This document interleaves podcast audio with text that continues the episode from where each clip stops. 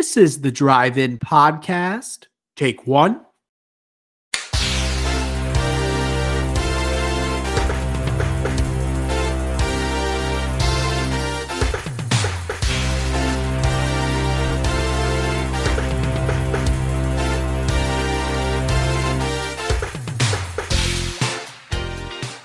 Bada big, bada boom. Welcome to episode 105 of the Drive In Podcast. On today's episode, we have the checkup with yours truly, Dr. O, along with our trailer roundup featuring the likes of Thor, Love and Thunder, along with Mission Impossible, Dead Reckoning, Part 1.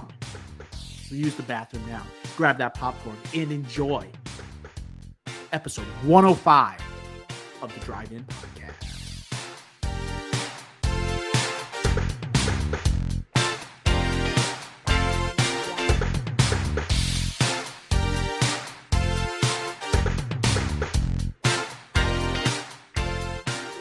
Howdy doody. Welcome to episode 105 of the Drive In Podcast. This is Dr. O on the Horn. I'm joined as always by my co host, my best friend, movie aficionado, Ricky Flicks. Ricky Flicks, good afternoon. We have an insane amount of trailers to get to today. Are you ready?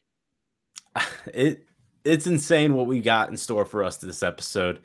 Hope the audiences are buckled up ready for this because I don't even know if I am. This is Banana Lands. We are looking at a new trailer, unexpected trailer we got for Mission Impossible Dead Reckoning. I don't know how unexpected it was because we got Top Gun Maverick debuting this week. Tom Cruise also a part. Right. Two, Par- two Paramount movies. They go hand in hand. Makes sense. Thor Love and Thunder. We had a teaser a couple weeks ago. We're getting the first full length trailer. Then moving on, we had other Marvel trailers. We got She Hulk that came out.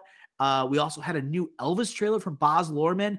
And unfortunately, by the time we're recording right now, we are going to miss the trailer of The Gray Man, which is dropping the day after us recording. So we're going to make sure we give you all the details for The Gray Man on one of our upcoming episodes. Uh, it will be on our Tom Cruise roles draft. We will have a breakdown of The Gray Man, starring Ryan Gosling, Chris Evans, Ana de Armas, Regé-Jean Page. I mean, the hottest names in Hollywood, pun intended. So, with that being said, Ricky Flex, are you ready to talk some Thor Love and Thunder? I will have to say one thing. Okay, go, go, go. I, I I don't mean to delay this episode any further because I know this is a big one. But I did watch something this weekend. Oh, yeah, I Something forgot to new. ask you. I forgot to ask you. We gotta, we gotta break it down. So this move, like this weekend, like obviously Men, Alex Garland, person that did Ex Machina, uh, Annihilation, um, that was in theaters. Did not go and see it. Jessie Buckley, love her. Did not go and see it, but I did watch a new movie this weekend. I watched Chip 'n Dale Rescue Rangers. I was gonna ask if you saw this movie. It's getting awesome reviews. Doctor, let me be one of those awesome reviews. This movie, you so we were discussing uh this weekend, I think over breakfast, Doctor. We were discussing how like I was a little like, eh, I don't know. I like I like the cast. I like how it's kind of like meta a little bit, but like I was afraid it was gonna be too meta. But you were like, no, this like could be for adults. But then I was like, ah, Disney Plus, would they really do that? Why not just do it uh, in theaters? No, this is for adults. This movie was awesome. This movie was good. Like mm. I totally could see myself watching this again. Whoa! I like I'm gonna I watch went- it tonight. I'm watching it tonight. it was very funny. There was some things that just didn't hit, but there were a couple things that just hit so hard. And there are some cameos that I won't mention that were great. I think if you're listening to this podcast, then you definitely saw the Tim Robinson cameo as Ugly Sonic on social media. And I'm telling you, there's there's a lot more cameos, not just by great actors, but uh, great characters like Sonic. And that's the only thing I'll say uh, related to spoilers. Okay, and I didn't spoil anything. So I highly rec- if you are like you don't like Chip 'n Dale. For me, I never watched it. Even like I, for me to say this, I don't truly believe it. But I was more of an Alvin, Alvin and the Chipmunks guy. And I wasn't an Alvin and the Chipmunks guy, but if I had to pick between the two, I would pick Alvin. And they actually make fun of themselves in the movie because of this, mm-hmm. which is very funny. And it's just so self aware and not too meta and properly self aware, which made it so enjoyable to watch. So, again, this isn't like redefining animation, live action combination movies, this isn't redefining anything. Um, but compared to like what we've seen recently, like Tom and Jerry and all these crappy live action movies or throwbacks, like these childish ones that try to be meta, that try to be um, appeal to adults like us, this one hits the nail on the head. And I think it's because it has the Lonely Island boys, Andy Samberg leading uh, this project. And I think that's why it's like really, really, really fun. And I highly recommend it if you're just looking for a fun watch. Wow, it's got the Ricky Flick stamp of stamp of approval. Yes. Stopped. All right. Um, did you have low expectations going in? Speaking incredibly low. So, did you think that impacted how highly you think of the movie, just based on how you thought it wasn't going to amount to much or have that great of an experience viewing it? A thousand percent, and I think it's affecting the Rotten Tomato score as well. This thing's certified fresh at Rotten What is this Tomatoes. right now? What is it on Rotten it's, Tomatoes? It's like 78, 79. Wow. Wow. I, I, wouldn't I wouldn't go that high personally because like at the end of the day, it's not like this movie like there's a it followed the formula, you know, it followed the formula. Uh-huh. But um it's uh for me, like I was highly entertained, but like more so than just like a jungle cruise. Like a jungle cruise, I would redo my rating for that movie. I don't think that's a good movie at all. I would redo that under 50% probably. This one, way above. Like I would put 70. Hmm. I, I, I think it's that good. I think I think the nostalgic references that I've seen on social media are really tempting me to see it. And so after good. your review, I will definitely check it out. It's free uh, if you have Disney Plus. Yeah. And I mean, I guess this also, I've seen the reviews online. I think this is a good example of a movie that is going to gain a lot of traction through the power of social media. It's not like people were going to check out Chip 'n Dale Rescue Rangers uh, unless you were a parent like and showing it to your kids and it's something that uh, the parents can enjoy similar to the uh, like almost to like a further extent than their own kids based on like the characters they grew up with and the references that are made in this movie. So I think the power of like social media, I what I keep seeing, it's basically begging me to see this movie or just like commanding me to see this movie. So I'm very excited to check that out. Yeah, I highly recommend it. Um, and I really want to quick talk about what I saw this weekend. Uh, I stayed in on Saturday. It was a zillion degrees, and I didn't want to put the effort into going out. So I on Netflix, what popped up first thing. I haven't seen it in a minute. Shout out to J Man, but I watched Midnight in Paris. First time yes. I watched it in a, a few years, and I really love that movie. It's so good. Uh, the acting, like all the smaller parts, right, from like these great actors, Corey Stoll, Tom Hiddleston, uh, the girl from Goon, I forgot what her name is. She plays Tom, uh, Zelda Fitzgerald. Like Owen Wilson, that's probably his best role, man. It really is. Like that's my favorite. If we had an Owen Wilson roles draft, that might be going alongside Jeremy and Wedding Crashers, like one and two. Like, I really think he is so charming in that. A movie like I didn't realize like how well like it's the themes of like inspiration, where it can come from, Okay. And uh, it kind of like makes you value English class growing up when you think about the authors that are being emphasized here and how like their themes can and their books that they had written last and even art that is made, they last the, the tests of time and that they can, you can relate it to even your inspirations today. Like I like that movie is really good. It looks incredible, right? In Paris itself uh, it made me hate Rachel McAdams though. Like that's a good job by her part, I guess, by saying so because I forgot like how we go from Wedding Crashers with Owen Wilson and Rachel McAdams, one of my favorite like like love stories in the history of rom coms. Then going to Midnight in Paris, I'm like, God, I can't stand her right now. But I mean, she did well. But I just want to do a quick shout out to J Man. That movie's awesome. Okay, I watched that at the end of last year. I, I'm keeping tabs of my like what I've been watching uh, ever since like closer to the second half of last year. And I just checked. I gave that a 92. I gave it a 94. I've been I've been keeping scores too. Yeah, 92. Scores. I love that. That honestly, like I do think I would I rather have that Owen Wilson than Wedding Crashers Owen Wilson. Like as in like I think that's a better performance. It's like it's like a it's not like wacky at all. Eh, like not Wedding Crashers wacky. It was just like Dustin yeah, Vaughn. he's clearly going for laughs. He's but he's going for laughs as Jeremy Mhm. Beckwith in that movie. Here, like he is a really charming dude. You can say like this guy is a movie star. It's not just like he's not just there for the comedies. You see what he's done with Wes Anderson, all right, with his Right. relationship, The him art, coming up. the, the like- artistic in his craft is shown in Wedding Midnight in Paris. Right. He is more than Wedding Crashers. Right. Yeah. He's more than it. Uh, with that being said, I think let's time it's time to move on to Thor Love and Thunder. Are you ready? Ready. All right, Ricky Flex. Fresh off viewing the new Thor Love and Thunder trailer. We're here to give our instant reactions.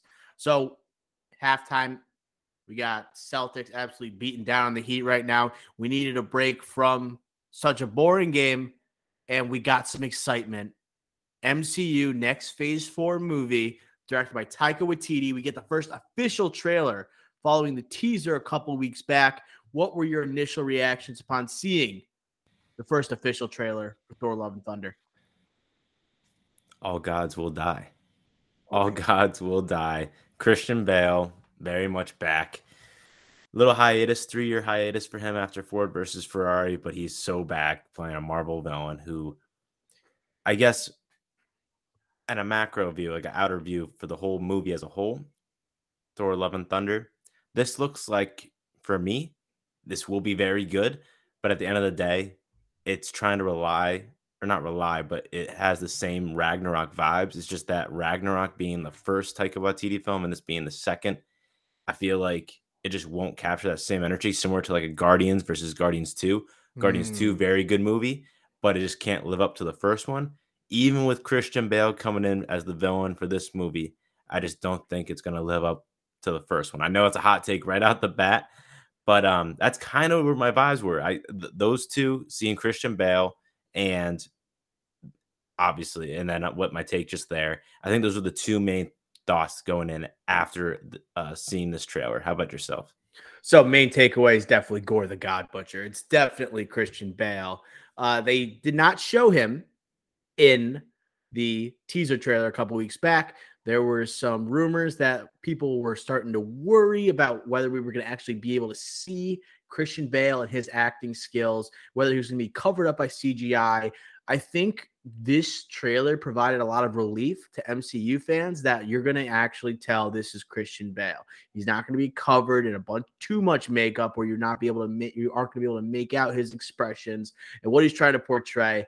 I think this trailer did a perfect job of teasing who Gorr the God Butcher will be. And I think I have a firm idea of what his motives will be in this movie already. And I, I'm excited by the parallels. It seems like he's lost somebody. He lost maybe a love of his due to a god acting out of selfish reasons, out of acting for themselves. And now you have a parallel with Thor being reunited with his love, okay, with Jane Foster, who's taking on the mantle of like Lady Thor here. So I think you got some interesting dynamics there. But I agree with you that I I'm starting to be a little bit skeptical of Taika reclaiming that magic from the first movie. And I think you hit the nail on the head comparing Guardians of the Galaxy 1 to Guardians of the Galaxy 2. Guardians of the Galaxy 2, the jokes didn't hit quite the same. They felt a little bit stale. They felt a little bit forced. And just like in this trailer, Thor didn't knock my socks off like he did in Ragnarok. Okay. Yeah. I know it's only a trailer, but the jokes he was saying, directing towards Jane, it wasn't I guess it's like the character we expect Thor to be. I guess now, so I, I I think we have higher expectations. It's not enough that he's making jokes. Exactly. The first one, Ragnarok, was a total shift from the previous two Thor films. Completely different tone, not just for him, but the MCU, really. Like, yes, we have Tony Stark, who is that quirky guy, right? And the year before Ragnarok, we had Tony, uh, we had Doctor Strange, and he's an area similar to the Tony Stark type. But Ragnarok was just completely different movie than anything else we've ever seen. Um, even Guardians, I would say, is the closest comparison, I would say but it's with a core Avenger that we've already seen a different expectation because we already saw two iterations of Thor and also two previous Avenger movies with him, uh, other than Guardian and then versus Guardians, which nobody had any expectations for because, to be honest, they they aren't an A list MCU hero or group. So Mhm. that's why when we're going into the second Thor here, it's just like, okay, now we've seen the Ragnarok, so those are now our new expectations. And he was arguably the one of the best parts, if not the best part of Infinity War. One of the better parts in Endgame, although there is controversy, obviously, with the dad bod, which they continue the joke in this one. And now it's kind of just kind of re redo that image, literally. And now it's carrying into all right, let's build off a Ragnarok on its own separate thing. Chris Hemsworth said that he wants to be Thor, not just for this movie, but moving forward. We have a new Lady Thor, Natalie Portman, coming onto the scene. How is how many movies or shows is she gonna get after this? A lot of different factors playing in to make the expectations that much bigger. To go along with Russell Crowe and Christian Bale joining the movie, so the expectations just keep rising. Right, hundred percent agree. And I think MCU fans just gotta hope that this new Thor doesn't grow stale. Okay, compared to the appearances in Ragnarok, Infinity War, and then Endgame. Okay, how much can we take of this new style of Thor? Will they have to reinvent like the character again after this movie? Right, time will tell once it comes out. I don't want to speak too early about that, but I want to say other aspects of this trailer I really enjoyed. Uh, it looks and sounds amazing. Okay. It has like an 80s type of adventure style to it, similar to like a Ragnarok. It's bright, it's colorful. Uh, they got the Sweet Child O' Mine instrumental that worked beautifully, in my opinion. Uh, to go along with that, I love that the Guardians of the Galaxy do not make appearance in the main trailer. It sets an expectation. They were part of the teaser. Do not expect them for a for an extended length in this upcoming movie. By not being featured in the main trailer, I think that's sending a strong message.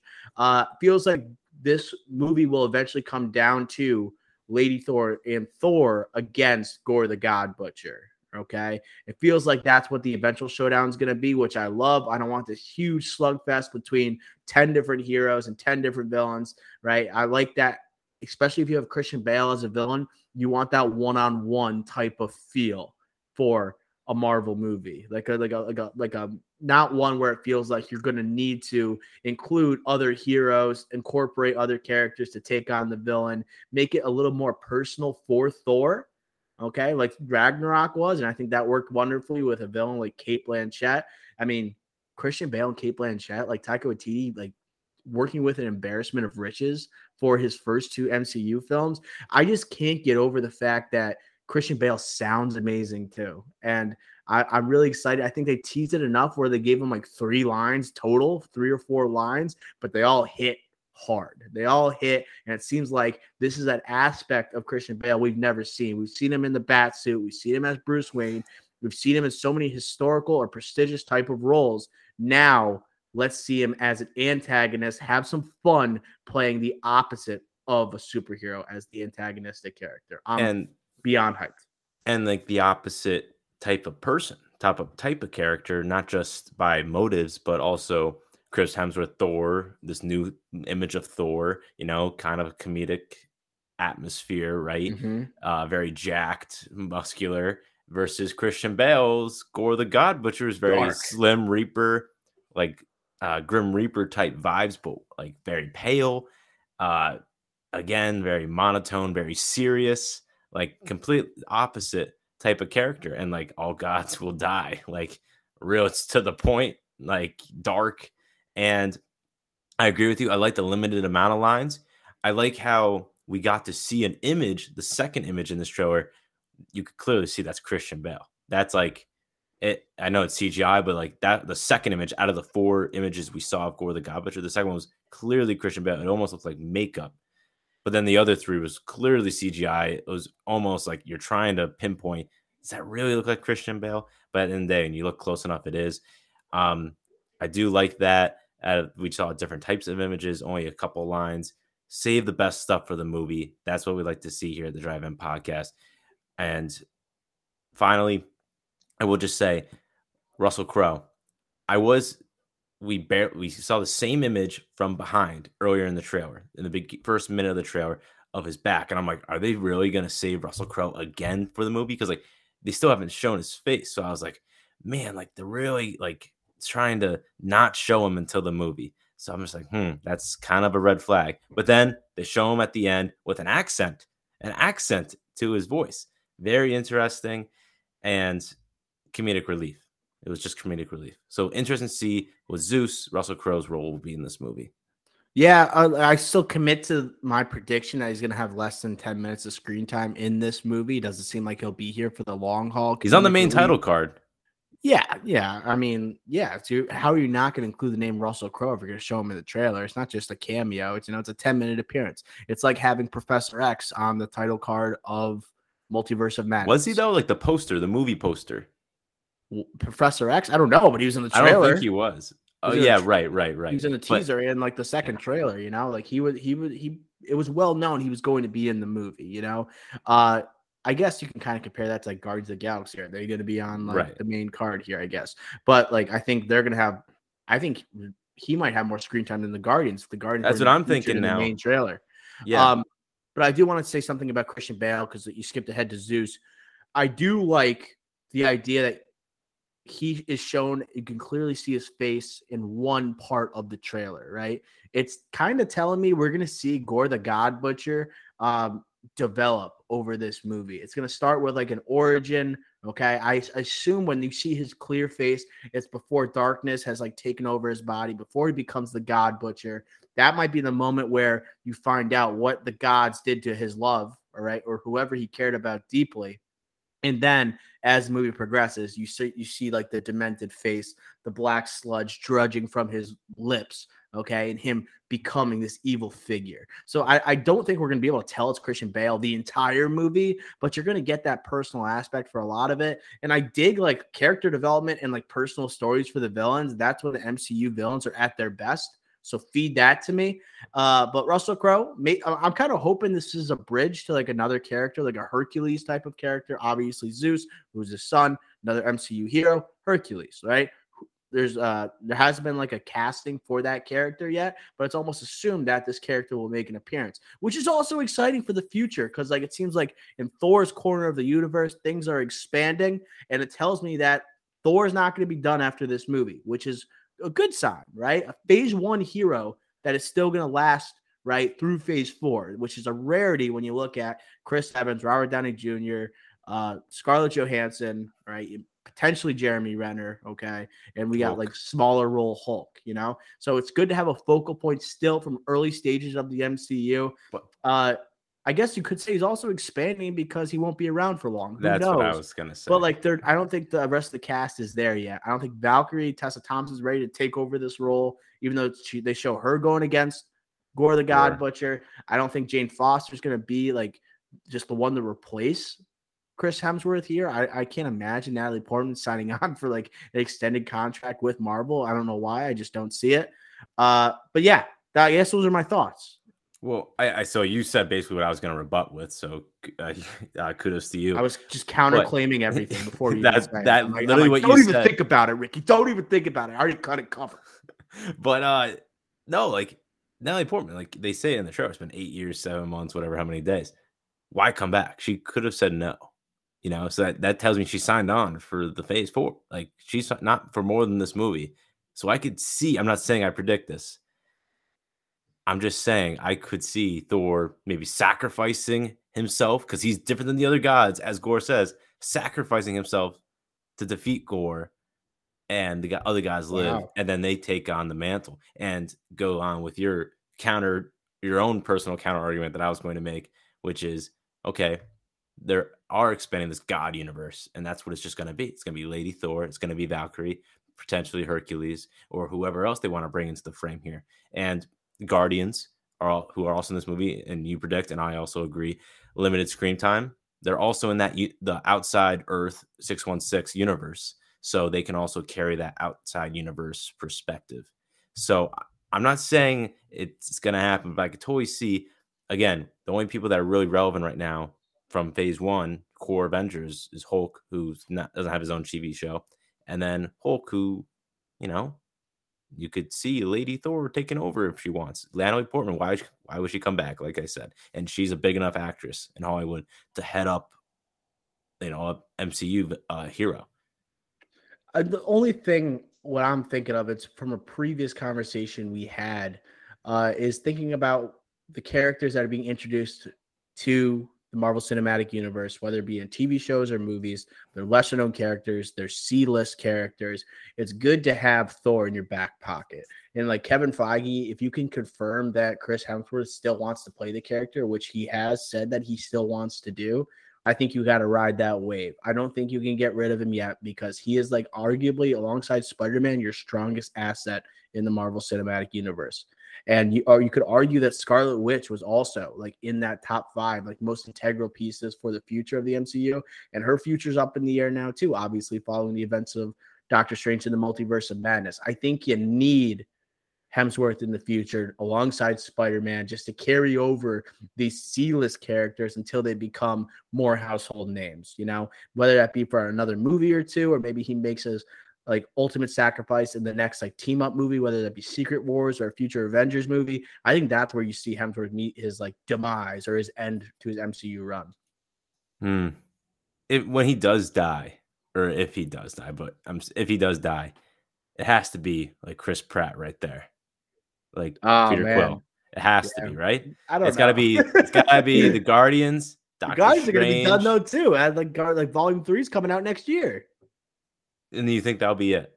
Yeah. Well, like Chris Pratt, yeah. I don't. I can't see him like continue to play. He just came. Lord. We didn't talk about this, but there's another trailer out uh with him in another Prime Video. Yep. Movie, another Tomorrow War type thing. I don't. I, I just like so the, the, Guardians. You can't have. You can't separate the Guardians of the Galaxy. Like you like unless you're Groot and Rocket, like they can do their own thing together. Everybody else can't really go on their own. Drax okay. can't go on his own. Peter Quill right. can't go on his own. But you know what I'm saying is, why not keep it going? I feel like all of them, except Vin Diesel. I think Vin Diesel is no longer being Groot after Guardians Three. And also, James Gunn said he's done. So like they're not going to do oh. a movie oh. without James Gunn. Like he said, this is the end. This is the end. He said, like, quote, this is the end for like it's, it's written as the end for these Guardians. So there might be another Guardians wow. of the Galaxy group, but it won't be with Peter Quill. So Sylvester Stallone, that group from Guardians 2 comes back. there could be members of that group that eventually become a part of these new Guardians of the Galaxy. I can see a group returning, but it definitely won't have the core of the Guardians of the Galaxy being featured That's... in Thor Love and Thunder in the holiday special in wow. volume three. That's that's that's news. I didn't. You I cry? no, but I just think that changes the whole outlook. If the Guardians end before Thor, that's shocking to me. I think that's not going to happen. I don't know, and that's a significant I, piece of the MCU well, that goes away. That, that which we were just talking about, like, oh, we need people from earlier MCU Phase Four uh, to help out with phase five. Like if they go away after next year, it's like, oh, then let's just revamp the whole thing. They got their own little small arc going, starting with Infinity War, uh, part of Endgame, and now this movie. So it's like there should be a proper wrap up of sorts. But uh, yeah, I don't know about like the Guardians seem like there's some finality to Volume Three. Thor seems very much up in the air because you have the willingness, open willingness of Chris Hemsworth. Like I know, like because James Gunn has come to defense. Like people saying they want to recast Chris Pratt when that was going on. He said like if Chris Pratt's not in it, I'm not going to be in it. Which makes me think if James Gunn's not directing another movie, right. Chris Pratt's not going to be acting in another movie. You know, right? It's a teamwork. Just, also, thing. Chris Pratt, like his career, not taking off post Guardians, like or not post, but he's still doing it. But like, you know, Tomorrow War, not a bad movie. Probably just, wrapping up Jurassic World. Dominion yeah, here. so it's I, I don't know. I think his career is not. It's he's just gonna be a movie star, which is awesome. I'm just saying, like it's not like gonna be like superstardom post. I mean, he's already his, there, bro. I meant like critically, I guess. Like like he's gonna be a movie star, star of like two billion dollar franchise. Yeah, he's just gonna be like a movie star, which is perfectly fine. You know, we yeah. talk about Vinny Chase, like, oh, do you want to be more than just a movie star? Nope, that's fine. Are you I talking just, about him like in prestige type movies? Yeah, like, yeah. I, I, guess he was never. So, I mean, like that. that's he was like that before he was a superhero. He was like doing those that he was trying to dabble into that world with dabble. somewhat success, where he like supporting roles in movies like Her and uh Moneyball. He dabbles there, but he was looking for that big break, and he, I mean, he's the leader of the Jurassic World, the second Jurassic right, Park yeah. franchise, and the leader of the Guardians of the Galaxy. I don't no, know how much. Yeah, I guess I. He's I got all the just, money. So right, yeah. I guess I just always saw him as like, oh, he could make that pivot, but just looks like it's not working out for him as of right now. And just put, put bring this all back to Chris Hemsworth. Like, no matter what, I, I like I said, I don't think he's going to die. I'm just saying I could see that happening. I like I won't be too shocked. Yeah, like, yeah, it, it, would like it wouldn't be bad if it was like he died at the hands of the God Butcher and it's Christian Bale playing him. I guess that would be like an ideal end to his run. But uh, yeah, I just don't think it's gonna happen. So if you think it is, like, we'll just agree disagree. You know what I mean? I'm just saying it's. I'm not. I wouldn't be shocked if it happened. Put your money on the table, Ricky. Is he gonna hey. live in this movie or not? As of right now, he's gonna live. Okay, so we both think he's gonna live. Any other final thoughts before we wrap up our thoughts on the Thor: Love and Thunder trailer? Good trailer though, right? I know we it was kind of overall like good. I the, Yeah, word, we- the the parts that I was detract that I found as a detraction were actually Thor's lines. Everything else I liked. it's it seemed redundant to the first movie, and that's what I'm afraid of. I I, I do I do like your point with the like character arc with the villain because Cate Blanchett's like uh Hela and Ragnarok. We got like we didn't really get like we got some flashbacks, but it was more just like storytelling narration. Picture. It was just a yeah pictures of like from the ceiling this one it seems like we're going to get deeper more in depth so i i, I do like that and with christian bale art. yeah so i do like that even though i do liked i did like hela i just think this is going to be better so maybe that will counterbalance some of that expectations that we've had compared to ragnarok right so I- that we're talking about so i don't want to be too negative because i do think this overall was a good trailer Oh yeah, no, much more I'm not negative. I'm not negative whatsoever on this. I think it was. I think it was really good. I'm not saying it was amazing. I think it was No, really good. yeah yeah i think we sound a little negative no No, it's just you thought you, we we uh, the reason we sound down is that we brought up the end of the Guardians of the Galaxy. And I thought you were shedding a tear. It is sad man i that is sad i'm not going to. We're not bringing this up anymore. We cannot continue talking about Guardians of the Galaxy. All right, next Thor: Love topic Thunder trailer. Let's move on to the next trailer. All right, moving on from Thor: Love and Thunder.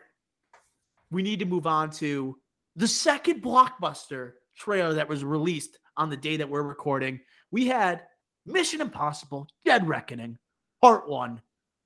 This the the part one of a two part finale for what it appears to be for the Mission Impossible franchise, starring Tom Cruise, which started in 1996. It's 2022, Ricky Foot. It's 2022. He's been playing Ethan Hunt for six, what, 96, uh, 20, what, over 20 years? Right? What, 06, 16? Oh my God. Yeah He's been playing Ethan Hunt forever, dude. yeah I like Tubbs- that hurt my brain just to do it in my head. And I'm like, oh, this guy is a maniac. Um, but yeah, Christopher McQuarrie, who was uh associated with Mission Impossible Fallout, directed it. Uh, he's coming back for these next two movies. I guess I let's go with instant reactions upon seeing this new trailer. So no Alec Baldwin. Th- It seems like they replaced him with uh, this guy who I forget, but he's very recognizable. Um, The guy from the first Mission Impossible. yes, yes, thank you.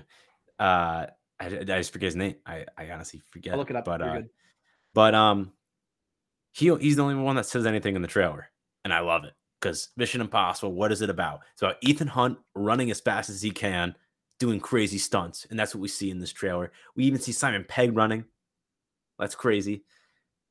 I I I liked it a lot. The name is still tough because I don't like how it's part one. Just give me two separate movies. Just give me two separate, but whatever. That's like a Sam Raimi movie from the 80s. yes, yes. Dead Reckoning. Like Evil ugh. Dead. It just sounds kind of corny, but I whatever. McQuarrie's back. Tom Cruise obviously is back. But um again, I have I have high expectations. 2023, right? And this comes out in June 2023, I want to say. Or is that correct? Uh, one second. It is 2023. Right. I don't let me see the exact date though. That's the thing. Right. So while you look that up, so Oppenheimer, July 2023. Barbie, July 2023. If this is July 23, it might be the greatest blockbuster month ever. like, I, like it might be non superhero related, non superhero related, greatest blockbuster month ever. July 14th. Jesus, July The- 14th. holy crap! Movie theaters, like, get your popcorns ready, get that extra inventory in now. Let's It's going to be a crazy month. Let's go. I can't wait for this, but it's only part one. Only part one. This trailer was awesome. I loved it. It was this is 2022 action filmmaking right here. All right. Not caring too much about the story, not giving away the story, at least in the trailer. Let's show off some of the spectacular stunts. We got trains falling off cliffs. We got Tom Cruise riding a bike off a cliff, launching himself into the unknown. He probably did that really himself. But yeah. it seems like this is what 2022 is all about. If you're going to see an action movie, less emphasis on the plot, more on the spectacle itself. What are you expecting when you go see a Mission Impossible movie? Tom Cruise do some crazy shit. That's what you're looking to see in this movie. And it's going to happen here. And you got some, I mean, I can always good go for a good Fiat slash buggy scene going through an Italian village, what it looks like. I can always go for that. Scenery looks incredible. Gives off some no time to die vibes, in all honesty but it almost falls in the same vein. I, I felt like I was watching like John Wick here in terms of like you're trying to wow audiences. You're not going for the acclaimed acting performance. You're not, there's not much dialogue here. Uh, you're going for the human spectacle. You're pushing the boundaries on what stunts stunt people can do, or specifically what Tom Cruise can do. Let's launch him 50 feet off a cliff and see what happens. All right. Let's he's probably in that train that fell down.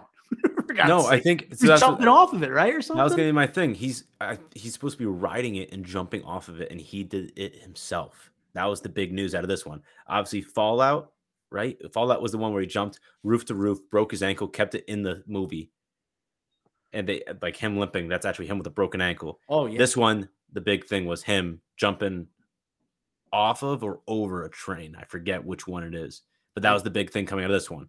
So, Tom, like, and the previous one, Rogue Nation, was hanging off of the plane, and mm-hmm. he did that himself. So it's like there's always a big storyline. That's the biggest storyline here. But the jumping off the cliff, I think, is bigger because that looks absurd. And I also got to say, it's so weird.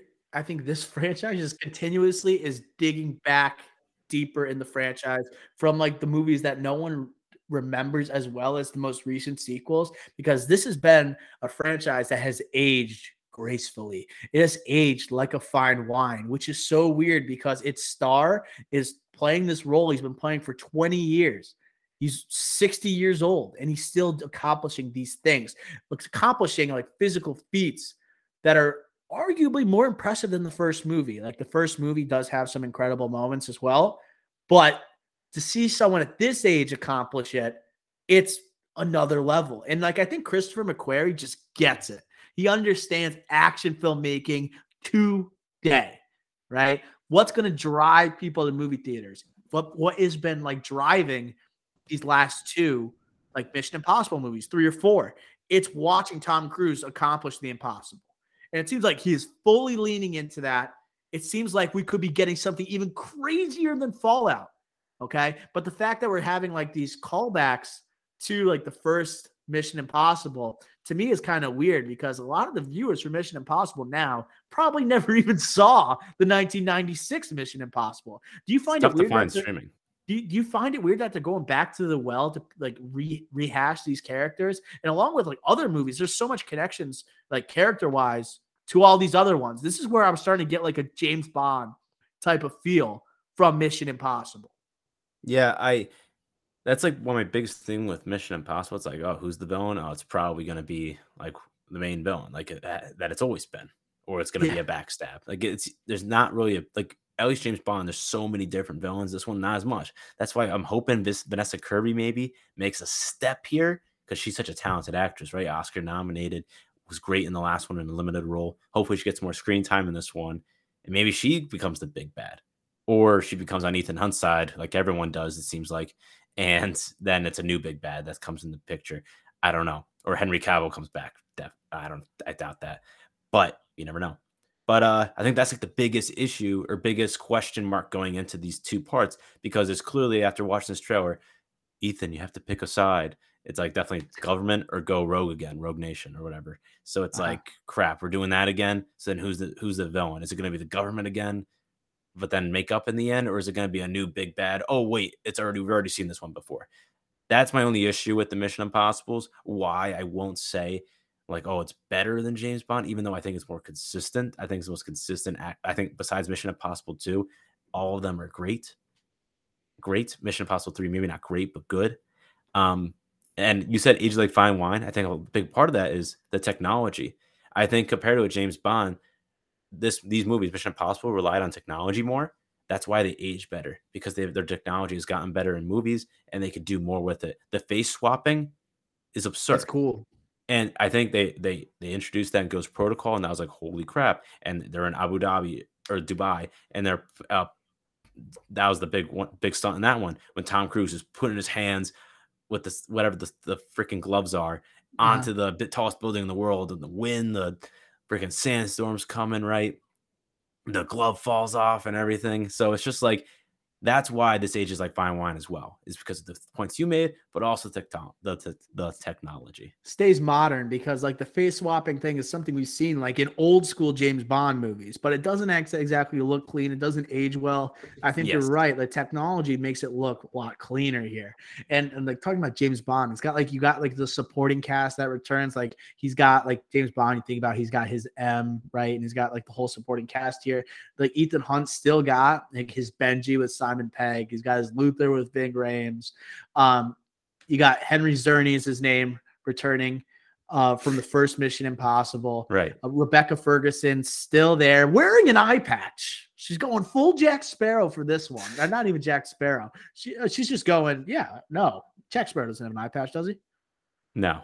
But no. I, I, thought you were just talking about like pirates in general. Yeah, she's, like, she's just going full pirate. But that's like also you think of that spy movies, like someone's dressed eccentrically, someone's putting on an eye patch. But looking at like the newcomers to this cast, I love it. Hayley Atwell, very much in the news following her appearance in Doctor Strange in the Multiverse of Madness. Okay, uh, she she looks amazing in here. By the way, like I it's think a, like it's a good part for her.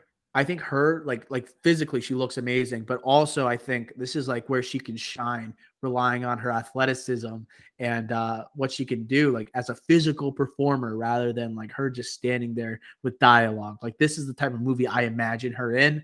And then to go with hayley Atwell, you got Pom Klementieff, Teeth from Guardians of the Galaxy plays Mantis. Okay, young actress. And I'm looking at the rest of this cast. Uh, I kept thinking that was Antonio Banderas in the trailer. It somehow is not. It's Esai Morales. Uh, it's a, season one of Ozark. Okay, was the villain season one of Ozark. Right. He looks like he's going to be playing a villainous role here. Uh, most likely not the overall big bad. It seems like he's like the uh, he's like the the the I guess the one that they want you to think is the big bad, leading into whoever it's going to be afterwards. Probably someone that Ethan Hunt is close to. But like looking at the rest of this cast, Cary Elwes, Shea Whigham, Angela Bassett, oh, Angela Bassett again, of course.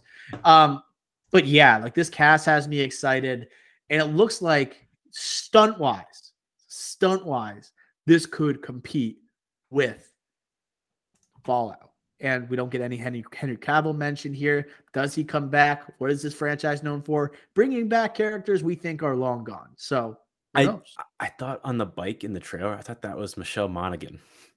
Oh man! Oh, so like man. Ethan Hunt's wife, or fiance, whatever. Jump it say. in. I thought that was her. So I was like, oh no way they would show that in the trailer. So it can't be her. But what if she came back again? Like I could totally see that. They have to kind of cl- conclude that maybe at the end of part two, either Ethan Hunt dies or he goes back to her and not Rebecca Ferguson or whatever. Maybe that. We'll see. Yeah. Um, I although Tom Cruise is doing these this crazy stuff, like it does feel like the end just based on the way he looks. He, he is looking be. a lot. There's no way there's gonna do. They're gonna do another one after part two. You don't end the dead reckoning. Yeah, they show him with the high hands. He's still got the sprint. He's got the good form and everything. Make any of us any track coach proud. But like to look at him in that boat with like that grayish beard that's like there. It looks like he's got the wrinkles all over his face. I'm like, this feels like almost like late, like Sean Connery, James Bond, except like it's going to be a lot more action oriented. And he's still got the juice. He very much still has the juice. And he plans on doing action movies beyond Dead Reckoning Part One and Two. He's a psycho. He's like psycho. Liam Neeson if Liam Neeson actually wanted to like do all these stunts. He's turning into Liam Neeson's age. Like he's getting older. Was he at 54? Tom Cruise or Tom Cruise? Yeah. I think he's old at 54. 56? I don't think he's 60. I think he's 57. That's my guess. Let's look My it up final right now. guess is 56. Mm, 59. He's 59. 59 years old. He's got. He's dude. He's gonna. He's, gonna go down with the ship. I like. I like. There's no way you can keep doing these yeah, things. I know this is Tom Cruise week here on the. Drive-In podcast and in the world, and we're doing a Tom Cruise draft. But there's nothing more to me that Tom Cruise week. It's Tom Cruise I week here at the drive-in. my favorite thing that he would do is to end his action career after Mission Impossible Part Two, Dead Reckoning Part Two, and then just win an Oscar. That's my dream. Make it happen. Let's make it happen. That's uh. I think that's that covers it for Dead Reckoning. Um, quickly, I want to jump to the new Elvis trailer from Baz Luhrmann. I think a lot of the new footage, a lot of the footage shown in this new three-minute trailer is still like concepts and like scene parts of scenes that we've already gotten a taste of with the initial trailer for Elvis. What caught your eye or ear from this new Elvis trailer from Baz Luhrmann? It's a lot of recycling, like like you said, themes and concepts that we already have seen in all these trailers. First off the bat, when I clicked on it, three minutes long. Holy crap, that's a long ass trailer. So long. Not as long as the 10 minute one. Remember the 10 minute one where we had the whole intro? God, so weird. But again, this reinforces like Austin Butler. I think he's going to be for real. I do think this is going to be good. But my only problem is my only hesitancy is again with the Baz Luhrmann effect. And what did we talk about when we first heard about the Elvis Elvis biopic? What we want to hear in music biopics. We don't want to hear any other songs unless they were made by the artist. So this is an Elvis biopic. I only want to hear Elvis songs. They didn't in the trailer. There's a non-Elvis song in there. Doja That Cat. makes that makes me nervous. That makes me nervous because usually when that happens, that doesn't coincide with a good movie or a good biopic. So it, it, it to me that, that might signal that there's a lot of congestion in this movie, a lot to cover, and they rush through it. I really hope they don't. I hope this is just in the trailer, but I doubt it. So it makes me a little nervous. Um, at the end of the day, I didn't mind the trailer. I thought the trailer right after that song when they went back to uh, Elvis song and then they played the last minute of the trailer. Awesome last minute, I thought. But again, that that took away the headline, the took away the excitement from the trailer because it made me nervous. I'm absolutely nervous once I heard that song. I'm Yeah. absolutely nervous. It just does Baz Luhrmann know his demographic? Does he know Elvis is like the people who know Elvis aren't 16 years old listening to Doja Cat? Does he know that? But it also had the most like Baz Luhrmann type of vibe where you're adding this flair that is almost unnecessary. Great You think of- Great Gatsby with Kanye West music, right? Actually, that's kind of cool. Now you think of like if you like the way it was implemented here, you can't be implementing like hip hop, modern day hip hop into an Elvis movie. Like Trying too hard, thinking? bro. And it's also like I it makes me think like the marketing for this, they're trying to get younger people to see it. They have Austin Butler in the movie. It just makes me nervous that they're worried about appealing to younger audiences in order to make more money. I'm starting to think I'm all in on Austin, but Austin Butler, but as a movie, I think I'm almost out. I'm very close to like pull, like revoking my like my stamp of approval. My right? my thermometer predictor went out the wayside with this one. dude, I- I'm predicting I went. like I was. fifties. I was. I was about to say. I'm. I was thinking 55. Yeah. I, I'm. I'm nervous. I. I. I can't say below 50, and I want. I, I want to get into the 60s just because of the uh, Austin Butler might just carry this movie, but I'm nervous. I'm too nervous for for it. I. I I'm going 55. Wow. Yeah. Like I'll, I'll just go one up 50. Ah, I'll go one down. I'm going 54. I'll go one down. I hope. Uh, hopefully, I'm wrong. But again, like I think what you said as well, like Johnny Sims, shout out here, listener of the Drive-In Pod. Um, he was telling me like, uh, because I was telling him about this movie, and I was like, Austin Butler. I was telling him about this months ago. I think it was like Thanksgiving time. Like Austin Butler's playing Elvis. Like this is gonna be must see. Um, and he was like, "There's an Elvis movie coming out. I have to go take my dad to see that." Imagine if they Mm. played Doja Cat with a guy That's that's, I'm like 65. Like years you, old. you'll get people like walking out of the theater or just like rolling their eyes like throughout Right. the movie. You don't want that for an Elvis biopic. But this like also just like reaffirms my belief that this is going to be similar to like a Bohemian Rhapsody. It's going to be a weaker overall movie, but it's going to have a, a, a fantastic lead performance. That's what I am envisioning for this movie. I am almost completely sold on that idea before the movie comes out. You know, I just don't trust Baz Luhrmann. I don't trust him. Yeah. Uh, I think we should just jump into the Marvel corner once again for the trailer round of quick thoughts here. We got a big talk about talk about the large green woman, She Hulk, Tatiana Maslany debut for uh, the MCU. Uh, series debuting August 17th on Disney Plus. She Hulk, Attorney at Law, Ricky Flex. Will you be watching She Hulk, Attorney at Law? All right, first things first. The CGI comments. I defend my tweet. The CGI looked terrible in this trailer. Do I think it's going to stay like that? No. I think they'll put the money in, fix it up, similar to like a, a Sonic. We talked about Chip and Dale. There's an ugly Sonic that's direct, uh, directly coming from the Twitter outrage from Sonic, uh, the first movie, and then they put, invested the money to change it to make it look better. I think they'll do the same thing here, and I think it's a part of the reason they released the trailer this early because She-Hulk doesn't come out till August, so I think they'll edit it up, make it better. Just wanted those comments out of the way. Now, will I be watching? If this came out this week, I would not be watching. For me, I am not addicted uh, to the Marvel canon for a non-core Avenger, not even a non-side core Avenger. I know a core Avenger is in here, Mark Ruffalo. Maybe I'll watch an episode that he's in, or Tim Roth, just because I like Tim Roth as an actor. But if it, it, was coming out this weekend, I wouldn't be watching. And it's not because this weekend is Stranger Things and Obi Wan. I'm talking about like a free weekend, and it was this upcoming weekend. I probably wouldn't waste my time. I really wouldn't. Now, by August 17th, Thor: Love and Thunder comes out in July. It'll be a month after that. Hopefully, that's great. I'm probably back in. But as of right now, if it was coming out sooner than later, I would be out. I will be watching. So we will be watching. But I will also say I agree with your analysis, or at least your um belief. Uh, you're just like your commitment to not watching every Marvel project. Like I don't plan on watching Miss Marvel. This will be the first Marvel project I will not check out unless people are saying it's like fantastic and the next best thing. But I have no connections to Miss Marvel. I don't have a strong affinity for Captain Marvel or any of the connections that this show appears to be making. On the other hand, She Hulk. I remember watching the Hulk animated series as a kid. Like She Hulk made regular appearances in that show. Mark Ruffalo confirmed, obviously, in the trailer to have a strong role in this show. There are rumors that Daredevil will be appearing, right, as a lawyer at least Makes sense. in this show because he's an attorney, obviously. So is She Hulk. Um, I will be watching it. Drops on my birthday. I will be there. Cheers. The tone caught me by surprise. This is a horny trailer. This is like she is looking for love, baby.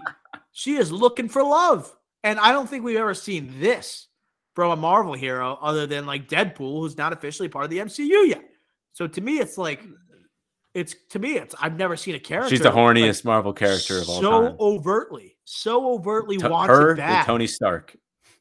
And I like, like I, I don't like. She was, I guess, drawn very beautifully in the show. They made her look like she's a very attractive person, more so than like the big hulking Hulk, you know, like the Mark Ruffalo style, like Bruce Banner character, right? Uh, but it also makes me wonder when I saw Mark Ruffalo here, he is still like he is like Smart Hulk, okay, from Endgame, which makes me wonder: is this taking place before uh, the second blip? Is this taking place at a time where we saw at the post credit for Shang Chi, he's wearing a sling, right, because of like the snap, but he's also looking much older, but he's not looking green. So I'm like confused because with the snap, it would be afterwards.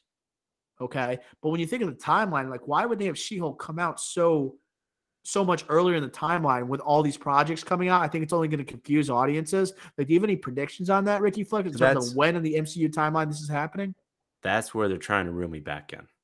Right. That's where they're trying to say, okay, you're a little sick. Like Doctor Strange didn't live up to the hype. Like cameos were great, but like I'm not. I've decided I'm not going to strictly watch things based on cameos. Why I'm out on She-Hulk right now at this moment. But they're linking it again to the movies, right? Shang-Chi, The Sling, Mark Ruffalo, actual Mark Ruffalo, not Smart Hulk. And I'm just wondering, all right. Wong's going to be in the show. Wong, another person, they're linking the movies in. It's like, crap, do I have to watch this for the movies? Because at the end of the day, I am a slave to Marvel on the grand scheme of things. So it's that factor.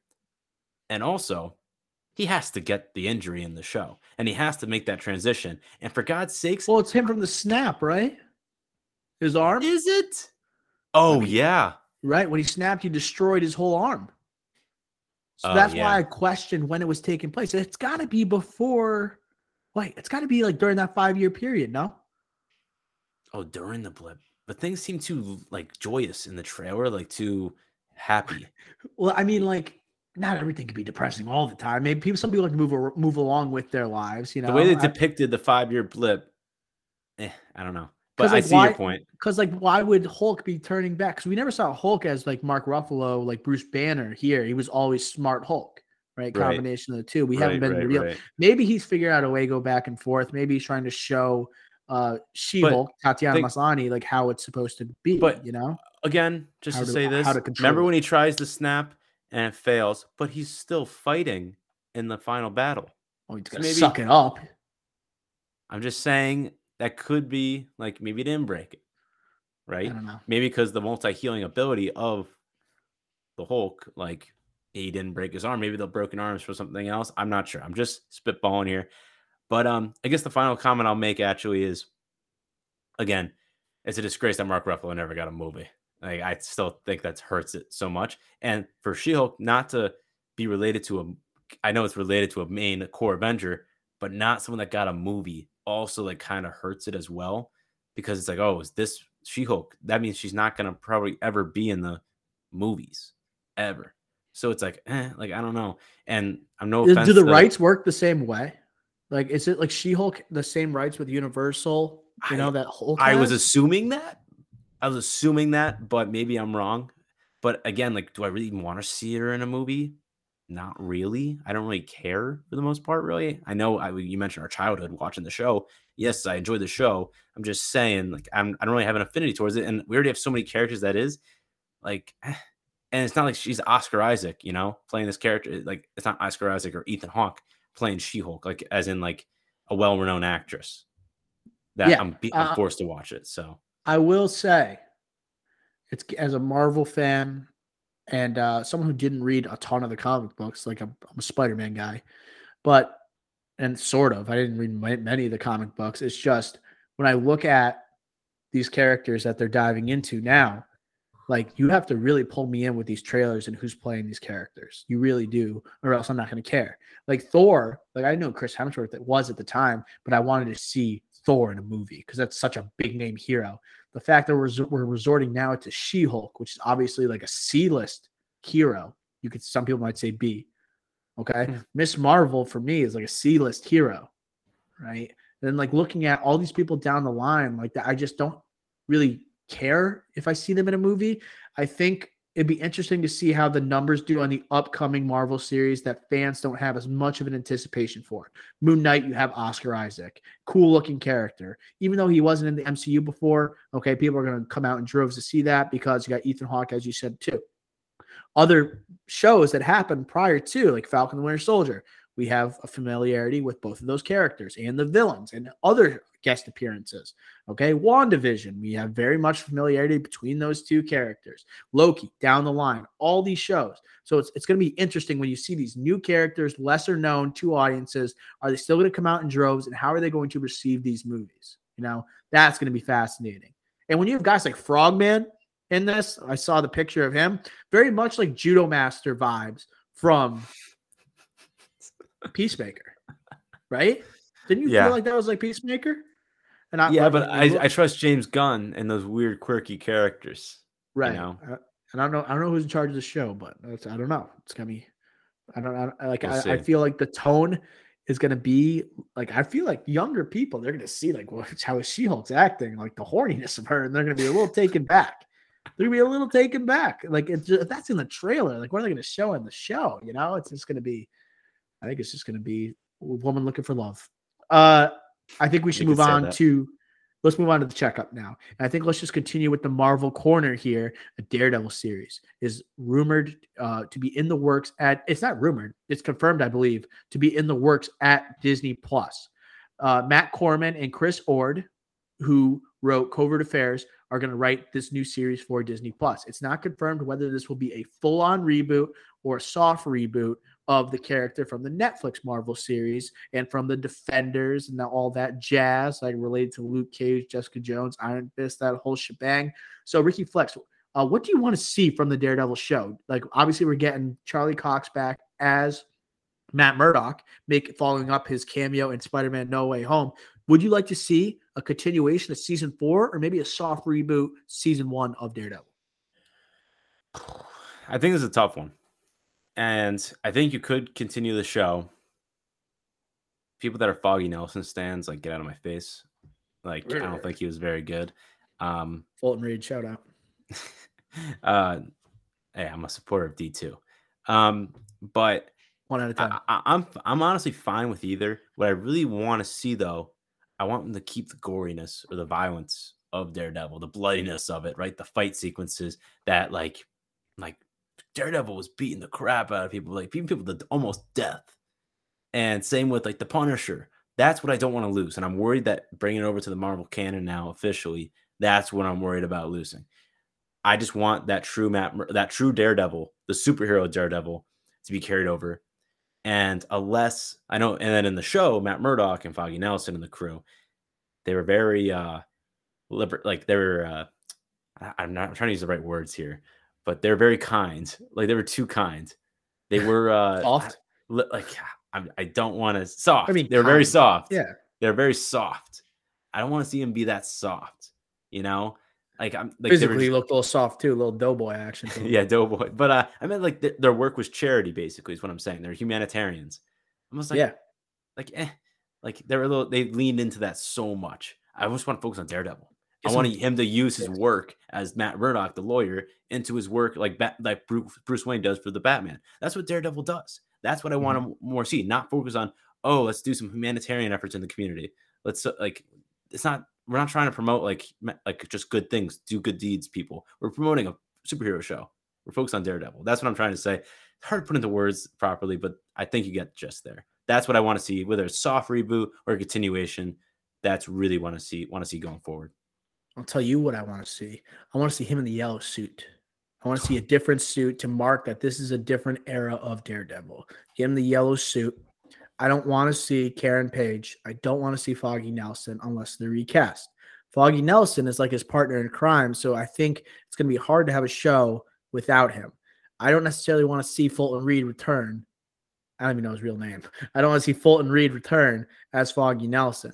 I feel like what you know what I thought of just now? Like Jon Favreau returns as Foggy Nelson. I, I, was thinking the same thing, but you can't obviously. Uh, but. Yeah, but I, I, feel like you can get someone more formidable there. Uh, the love interest, Karen Page. Maybe you have someone else in the bag. You already kind of wasted Elektra, so maybe you ha- you don't need to decide whether this is a full on reboot or soft reboot or a continuation right now. I would just say have it stand on its own. Like it, those things did happen to him Okay. You don't have to make direct connections to them in the show, but you're right. Have him like a detective style, like he's solving yes, a case as he is Daredevil. Okay. Uh, put Wilson Fisk in there. He's like, there's also rumors that like Charlie Cox will be returning as Daredevil for the Echo series. Like Wilson Fisk made his comeback like in uh Hawkeye. Hawkeye. So I think a soft reboot is the way because you get to keep Wilson Fisk, you get to keep Charlie Cox as Daredevil. Okay. I think almost a movie would have been better. Just give us a movie so you don't have to worry about continuing the series and worry about like satisfying audiences with those former characters. Just give them a standalone project where you can see him for two and a half hours, give a, an idea of what his future is going to be without having to build upon like the characters that have already been written for the TV show. You know, it's completely mark your territory compared to what Netflix did and what Disney's doing. Like, uh, oh, excuse me, oh, like MCU. So just if you give him the movie, it just marks your territory. It just like tells you clearly like this is our character now. You know, it's just I like I totally agree with you, but the problem is, is that Disney Plus streaming service, streaming wars, you got to keep up with these shows. Like we wouldn't be getting a Miss Marvel. Or they have enough. They have enough. If there, if there was a Disney, like we wouldn't be getting those shows if there wasn't Disney Plus and to meet their quota of content, right? Marvel has hit their quota. That's why like there has to be a series. But I totally, I think your point is correct. I think a movie would be so much better, especially for a, particularly with a soft reboot. It would be perfect, but I just don't see that happening. Yeah, Uh, hopefully, we'll we'll just wait and see and hear more news as it comes out, and make sure to deliver it to all y'all fans. I think we should also move on to another sector of Disney. Let's talk Jon Watts, director of Spider-Man MCU trilogies, just stepped down from Fantastic Four. Doesn't mean he's going to stop working, folks. He is he's confirmed to be developing an untitled Star Wars series that is set after Return of the Jedi, a la Mandalorian. The series is described within Lucasfilm as quote a galactic version of classic Amblin coming of age adventure films of the 80s, end quote. So, Ricky, what do you think about the idea of Jon Watts stepping into the Star Wars realm? I find it so funny because steps away from Fantastic Four, a franchise. Um, Tom Holland still thinks that he Jon Watts is doing the next Spider Man. Like everyone thinks that he's doing the next Spider Man. So it's like, huh? He steps away from Fantastic Four too, steps away from Spider Man for a bit, and he goes to Star Wars, the franchise that's probably most besides Marvel, or maybe more than Marvel, like producers, production gets in the way of the creator because you have to follow the formula. You got to follow uh, the the the story that they want set out, not your vision uh, in particular. And I think that's a huge issue. And he goes to this. I, I found this like shocking, as in not because of his caliber. I think the caliber of director is like exactly what Star Wars needs right now. But I just think that what he his decision to do this. I know Star Wars is big. It's kind of like you kind of have to, if Star Wars asks you to do it, you kind of have to take because it's such a big opportunity. But it's like, huh, you were just leaving something because of this reason. Mm-hmm. Does that make sense? Yeah, hundred percent. Like he seemed like he was tired. He literally said, "I'm like I'm tired of like Spider-Man superhero movies, not Spider-Man, like superhero movies." And you think about the connective tissue that the MCU has. Maybe that's strenuous, trying to build a story within those characters, within that world, and then you step into a world that is arguably even more important to stay connected to because the fans are so rabid, like and it's bigger. And um, you're you're going for this like Spielberg type of feel to this upcoming movie so a uh, series. So I just I have no idea what it's going to be about. Uh, maybe it's I don't know what it would be about. Honestly, I, I don't know. Like like the Mandalorian so kind of like satisfied me in terms of like a, a post Return of the Jedi story. Where he goes, I think I have to do a little research to try and like find out what I would want to see. But I just find it interesting that you're right. Like he literally just said, "I'm not gonna. I don't want to be a part of this like world building in terms of like fantastical stories, then you do the most fantastical thing you could ever think. yeah. You yeah. hit the nail on the head. Like it's exactly it. It's just shocking. And again, mm-hmm. like it's it's probably the situation where it's like you get offered, you can't say no because if you say no here, you never get the opportunity again, and it's just too big to pass up. So it's just it kind of it's like you understand it, but it's still shocking. He's hot in the streets. Name is out there. You know. Yeah, I agree. Uh, moving on with other franchises here, we also have major casting news. I mean, our girl is staying working. Margot Robbie showing up in Barbie as the lead, but she's also going to star and produce an Ocean's 11 prequel film, a prequel. And she's also going to star in a Pirates of the Caribbean spinoff this queen can do whatever she wants. She could be in all the critically acclaimed stuff. She could pop up in what you think is a franchise dead in the water, like Pirates of the Caribbean. She could step in and play an iconic toy, or she could step in and like basically uh, carry an iconic franchise from the doldrums like Oceans too. So I don't like what do you think about her like jumping into all these franchises while also main, trying to maintain that status of prestige like most in-demand actress in the world? It's remarkable. And I I honestly don't know where she's going to find the time. I, I it's it's honestly remarkable because again, it's so much. She's come she has 3 movies coming out this year, doctor. And 3 of them they're probably all are going to be Oscar contenders. You have Amsterdam, with David O. Russell next to mm-hmm. Christian Bale in that whole cast that we've talked about with I'm not like absurd. Babylon, which is I think right now the Drive-In Podcast Best Picture winner next year, our prediction, I would say. Yes. Um, yes. and that's another huge Killers of Flower Moon, one or the other. She's in that? No, no, no, no, no. I thought you said Best Picture winner. Oh, okay. Oh yeah, maybe I would go with that. One of the two. She's in the next Wes Anderson movie. Asteroid City with another huge cast, and she's starring in that. So she's starring in three of the, the biggest movies this year, like critically big movies, biggest movies this year. Absurd. And then next year, Barbie, And It's then franchise time next year. It's all the Yeah, franchise movies. It's I and then she's in other movies coming out too, which um again, I don't know, but Ruin, I haven't read up on it, but she's in that. I I'm not gonna I don't know any other details, but she also starring in that. So it's just like she just loves to work. She's constantly working. And again, she was just in Birds of Prey two years ago, last year's Suicide Squad. So she got her Harley Quinn out of the way. And she's definitely gonna do more with Harley Quinn. So Maybe I don't know. This could signal the end of it. Six movies in like two years. This is craziness. She's gonna know. get tired. And it's just it's very up to IP. Like, like what are the odds that she's gonna be doing another Pirates movie? What are the odds she's gonna do a sequel to Barbie, major IP? What are the odds she's gonna do another Ocean's movie? Very high. Maybe she's looking at like like Harley Quinn saying, maybe I'm at the end of the road. Maybe it's done. Okay, but are you saying okay? I I don't believe. I think she'll like another Suicide Squad movie, the Suicide Squad. I think she'll do another one of those. I do think so. I think it's too big to pass up. She had her own movie. I think that would be maybe the only movie that was her like pinnacle, her peak of the character. But I do think she'll be in another one if James Gunn asks. Um, she'll find the time. I don't know where, how, but she'll James Gunn loves writing that and directing that character. Right. My only pro- my only worries now is that after this year, this year, let's say her roles in all these movies, these critical, like most likely critically acclaimed movies, aren't as big as we thought they were, or she doesn't get any Oscar noms in any of them. She hasn't had an Oscar nom since 2017, I Tonya. So where does her career go from after this year when she goes into the blockbuster IP route? How does she get back to that? She's still very young, right? I don't um I don't even know how old she is. She's uh I'm guessing she's like 36.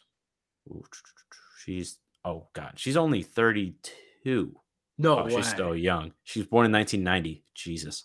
Um so okay, so she'll have time to Leo's get done back. it again. She'll have back she'll get back to the Oscar route, I'm assuming, but it's just gonna be a long time, a long period between that if she misses this year, which That is totally see. crazy. She's only 31, dude. How crazy is that? 31. I feel like that she's is 40. absurd.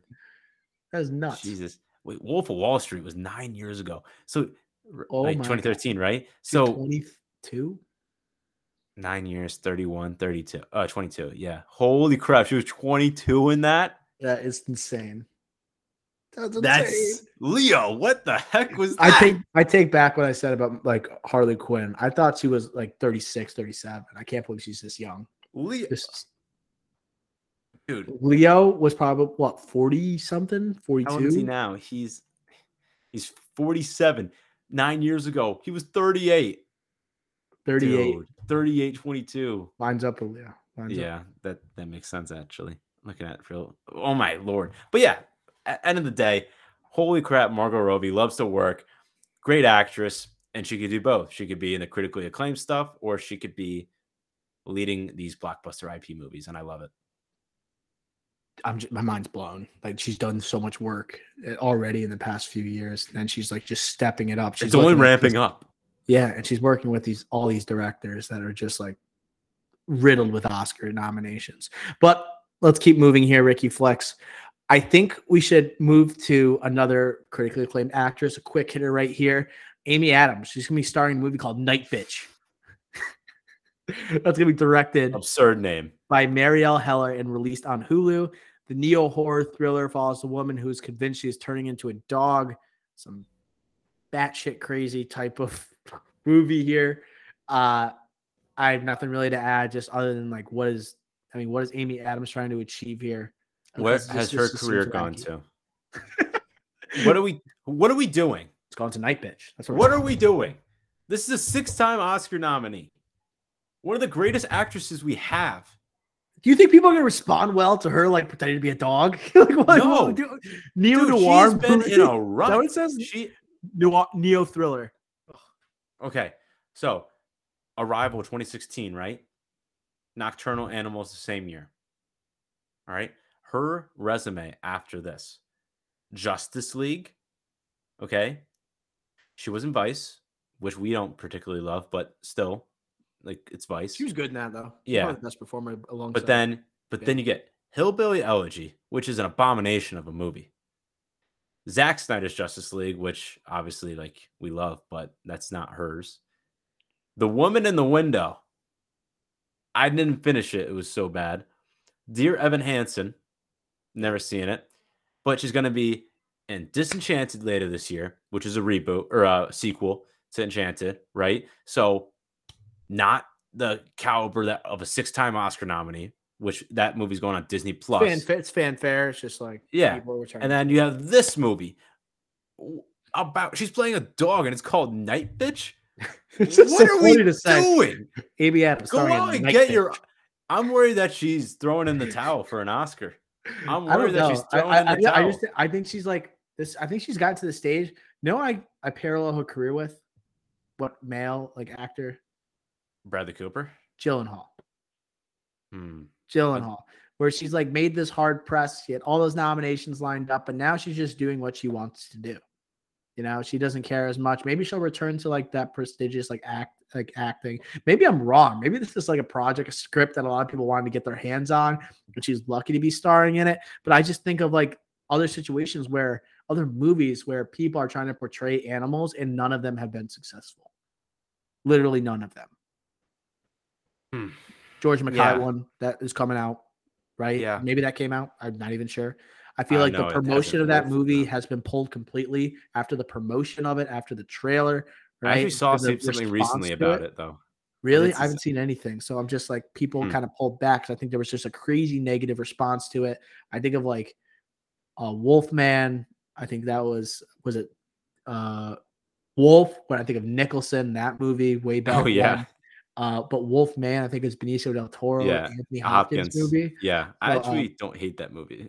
I haven't seen it in years, but I just just it yeah, just same. it's just interesting. It seems like she's getting bold with these parts right. that she's taking, I think, and it means think, like it's also like when you think about like her and like Zack Snyder's Justice League and like her in the DC universe very much feels like also Gyllenhaal going to a Marvel villain and Marvel villain role. It just seems like they're picking and choosing what they want to do. They made their hard press for an Oscar. Now they're just going to let it come naturally. That's what I'm kind of thinking. I think that's a better analogy than I had because like mine is like I just picked based off of age and like a cat like uh accolades like Bradley Cooper, same age as Amy Adams, 47. Okay. And it seems like Bradley Cooper, he's going kind of towards the director route, directorial route a little bit here right now, similar to like what Affleck did. So that's why like it seems like different, totally different like scenarios. Amy Adams doing like this fanfare, night bitch stuff. Bradley Cooper like going away from an actor, but still like being relevant, but not as relevant, like not as relevant, but uh because he's not on the screen. But the Jake Gyllenhaal, the reason why like the only thing I would like pick your head on the thing, this movie, his name, I can't get Night Bitch. that's not a movie that's good. You can't name your movie that and think it's and good. the Oscar goes to Night Bitch.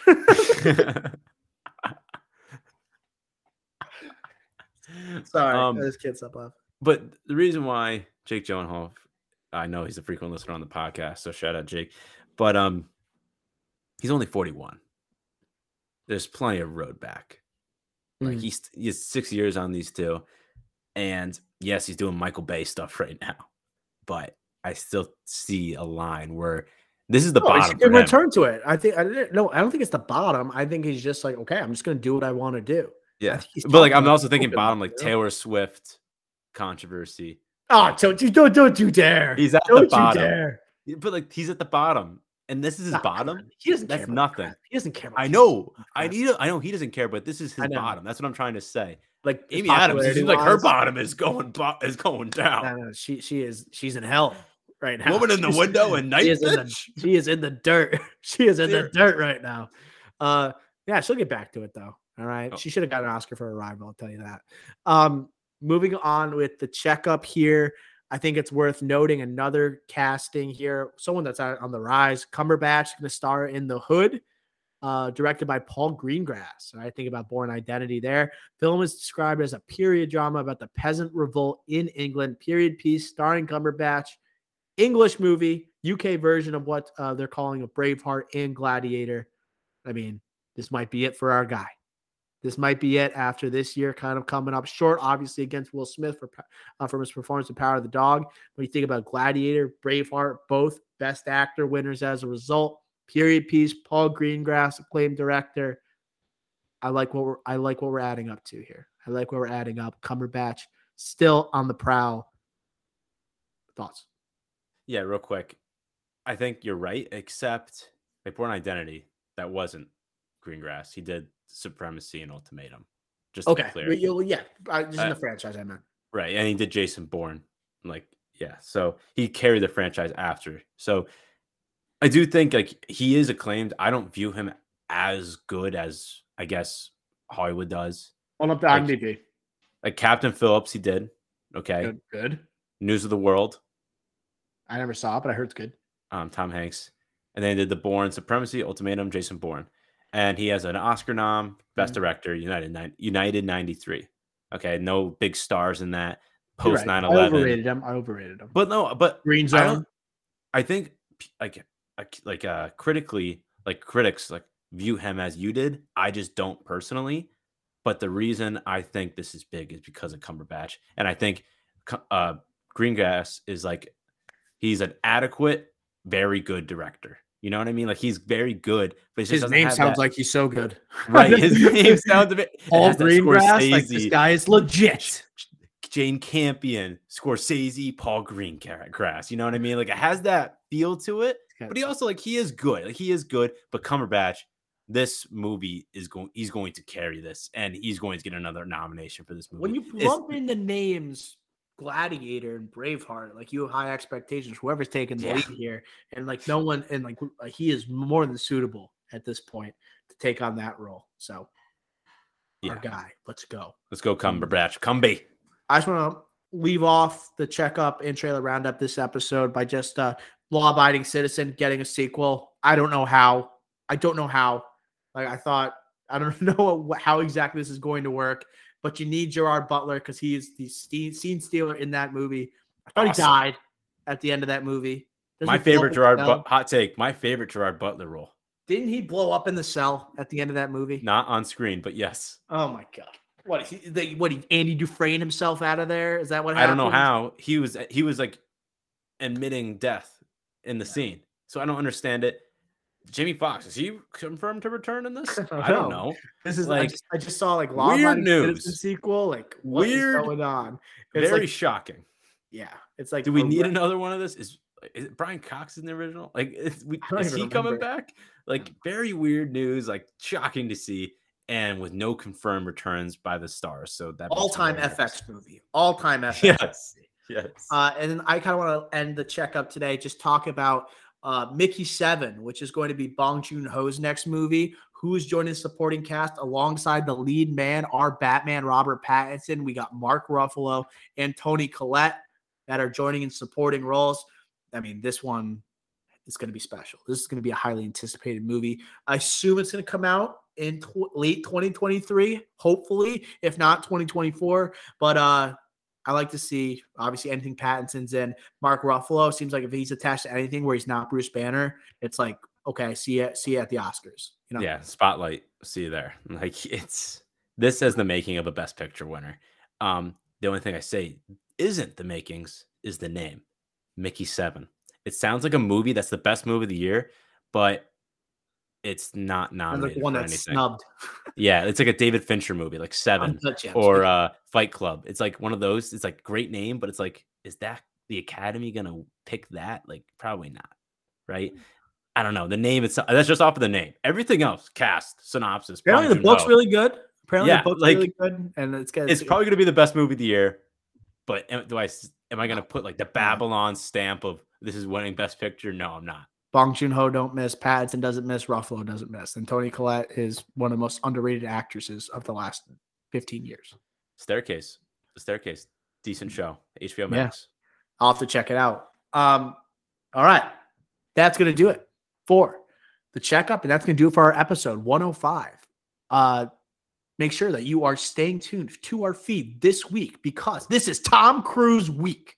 We got Top Gun this week right? Throwback trailer dropping Wednesday. We got Tom Cruise best roles draft dropping Thursday. And then next week, we'll hit you with Top Gun Maverick. Top Gun Maverick. We're seeing it this Thursday. If we're, I mean, if uh, who knows, if we like it enough, maybe we do a, a nice reaction pod afterwards, 20, 20 minutes, just going over how we're feeling. Make sure you're staying tuned to our feed, whether you listen on SoundCloud, Spotify, Apple Podcasts. Make sure to hit that follow button. Also, subscribe to the YouTube. Make sure you're hitting us on social media. All right. We got all the fire, all the updates. A lot of trailers this week. If you haven't seen them, check us out on Twitter. Scroll through the timeline. We got you covered. Okay. This is Dr. O on the horn, long, alongside Ricky Flex. Until next time, we will